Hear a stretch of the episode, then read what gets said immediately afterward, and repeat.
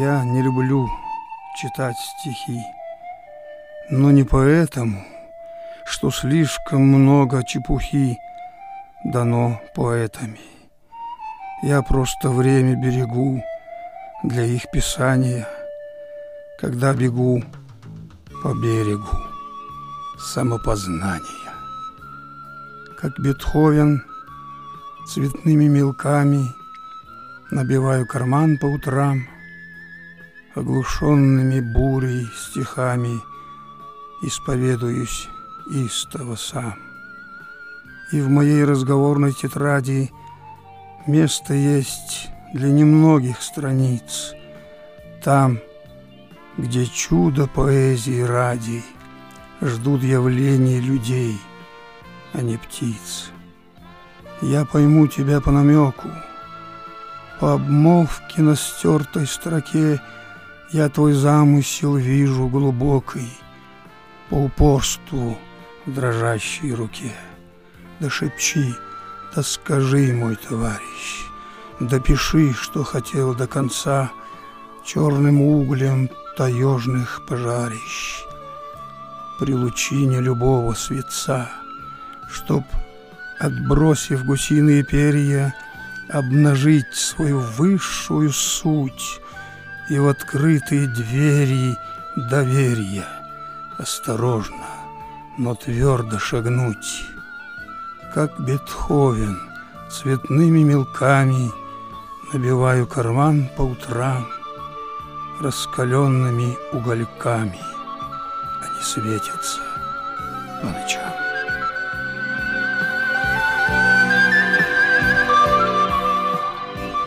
Стихи — это судьба, не ремесло, и если кровь не выступит на строчках, душа не обнажится наголо, то наблюдений, даже самых точных и самой небывалой новизны, не хватит у любого виртуоза, чтоб вызвать в мире взрывы тишины и горлу подступающие слезы. Поэзия — дело седых, не мальчиков, а мужчин, израненных, не молодых, покрытых рубцами морщин, 100 жизней проживших сполна, не мальчиков, а мужчин, поднявшихся с самого дна к заоблачной дали вершин. Познание горных высот, подводных душевных глубин, поэзия, вызревший плод и белое пламя седин.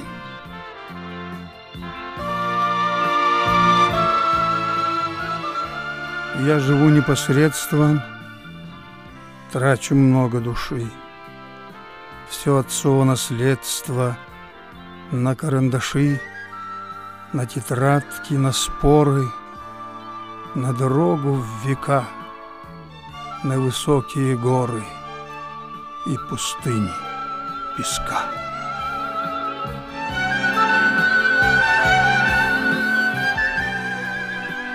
Я свои стихи пишу, а не сочиняю в уме, как Маяковский или Мандельштам. Пастернак уничтожал все черновики, но я не уничтожаю. В самой черновой записи есть какой-то важный для меня элемент судьбы, памяти, настроения.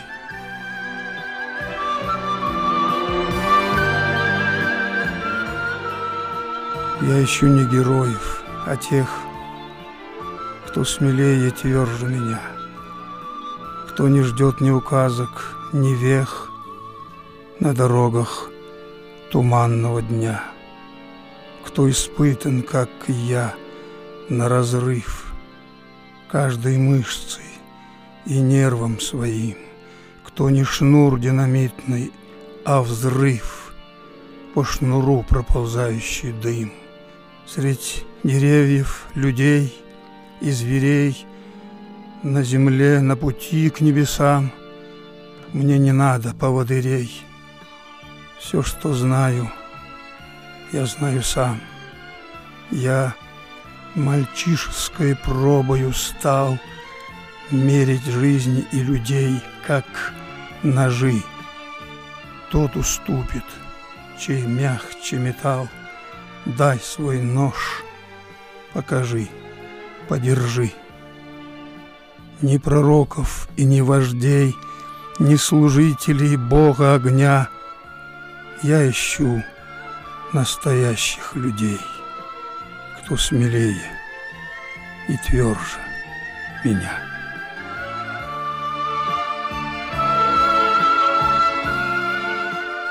Рассказано людям немного, чтоб грозная память моя не слишком пугала тревогой дороги жития и бытия. И я поступил не случайно, скрывая людские грехи фигурами умолчания, мои переполнив стихи. Достаточно ясен для мудрых лирический зимний рассказ о тех перламутровых утрах, о снеге без всяких прикрас. Но память моя в выступлении, но память вольна и сильна, способна спасти от забвения сокровища с самого дна.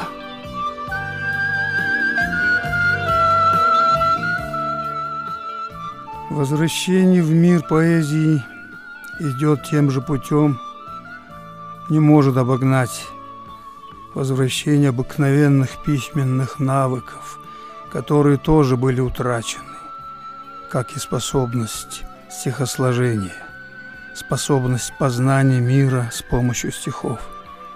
Возвращение этих навыков казалось мне, да и было, чудом, по сравнению с которым чудо поэзии, чудо искусства – второстепенное чудо.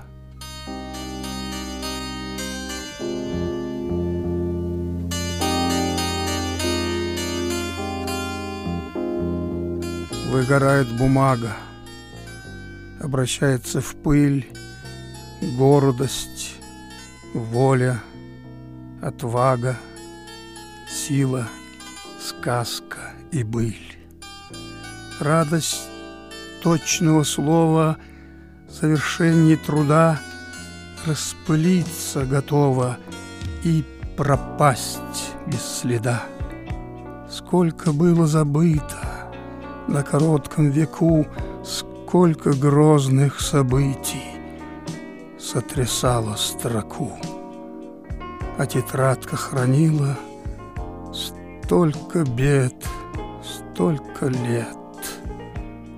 Выгорают чернила, попадая на свет, вытекающий кровью из слабеющих вен, страстью, гневом, любовью, обращенными в тлен. Кровь солона, как вода океана, чтоб мы подумать могли, весь океан — это свежая рана, рана на теле земли. Помним ли мы, что в подводных глубинах кровь у людей зелена, вся в изумрудах, отнюдь не в рубинах. В гости нас ждет глубина. В жилах, наполненных влагой соленой, мерных ударов толчки, бьет океан своей силой зеленой, пульсом прилива в виски.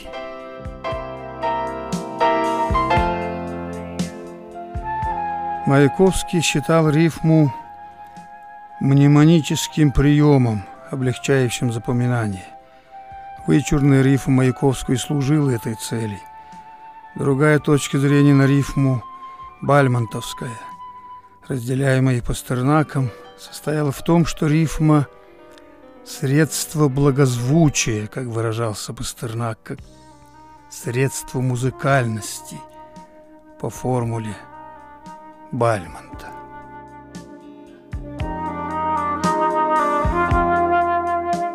Не спеши увеличить запас занесенных в тетрадь впечатлений, не лови ускользающих фраз и пустых не веди наблюдений. Не ищи, по следам не ходи, занимаясь любою работой, сердце сразу забьется в груди, если встретится важное что-то. Наша память способна сама привести в безупречный порядок, все доставить тебе для письма, положить на страницы тетрадок. Не смутись, может быть, через год пригодится такая обнова, вдруг раскроется дверь и войдет долгожданное важное слово.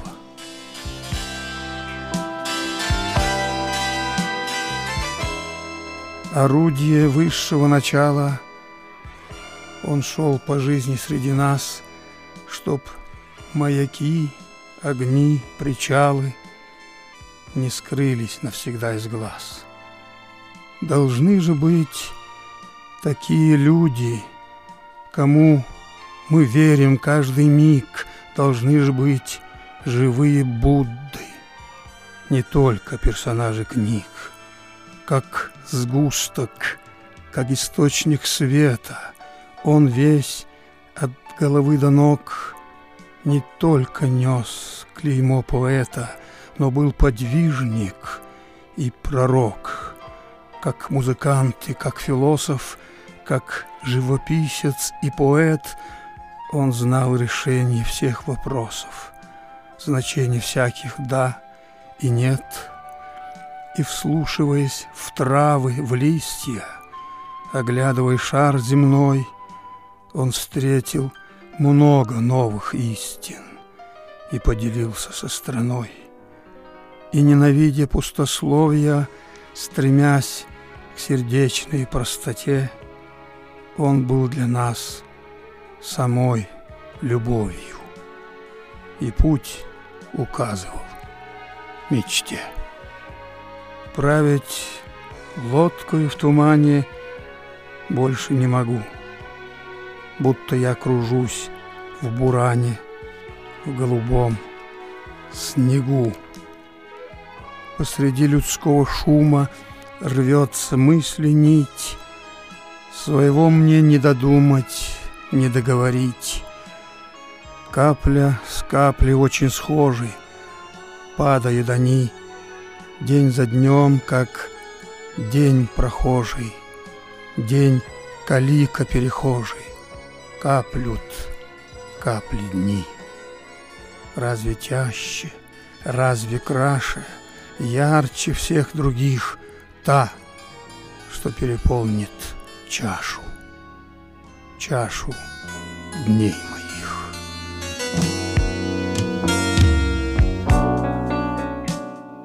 Творческий процесс – это процесс отбрасывания, а не поисков. Поэт ничего не ищет, он только отбрасывает все эти пролетающие мимо, потревоженные рифмой миры.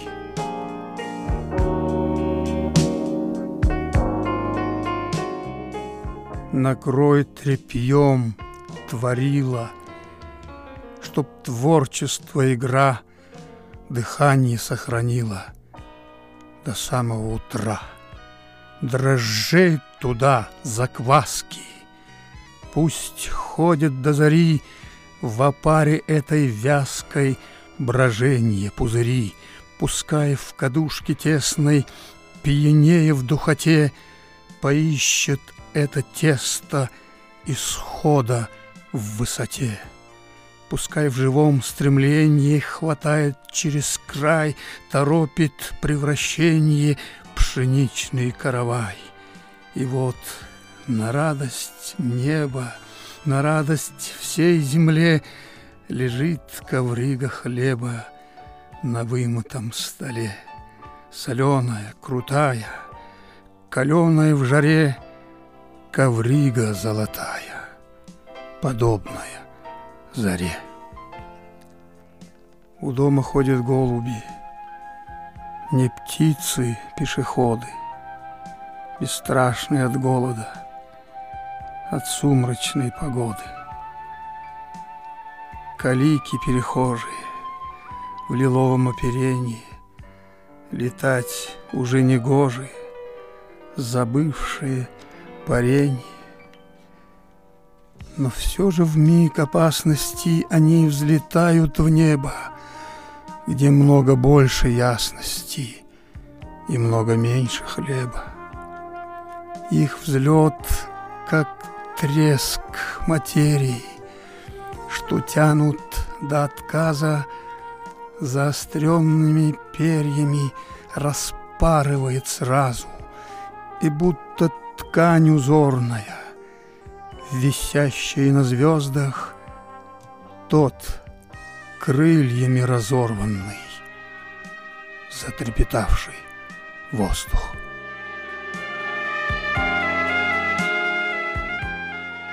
Запутать муху в паутину, еще жужжащий и живой, ломать ей кости, гнуть ей спину и вешать к низу головой. Ведь паутина — это крылья, остатки крыльев паука, его повисшая в бессилье тысячелапая рука. И вместо неба у застрехи капкан, растянутый в углу, его кровавые потехи над мертвой мухой на полу. Кто сам он? Бабочка? Иль муха? Иль голубая стрекоза? Чьего паук лишился слуха? Чьи были у него глаза?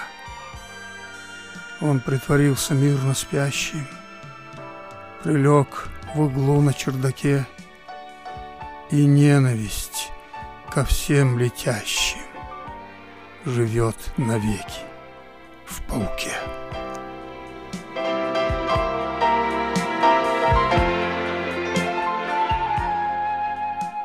Просто болен я.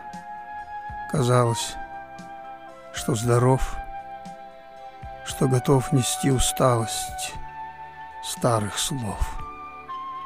Заползу в свою берлогу, поутру постою еще немного на ветру, подышу свободной грудью на юру, постою там на безлюдье и умру.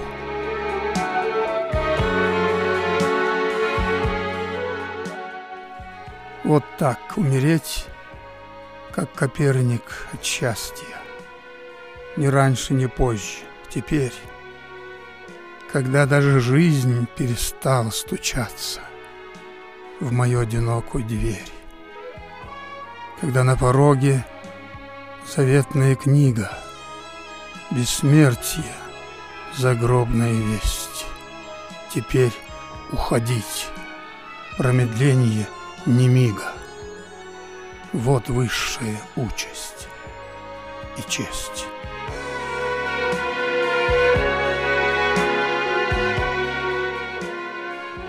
Стихи — это стигматы, чужих страданий след, свидетельство расплаты за всех людей поэт.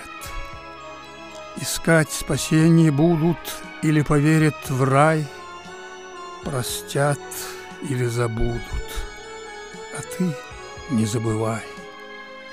Ты должен вечно видеть чужих страданий свет, любить и ненавидеть за всех людей поэт.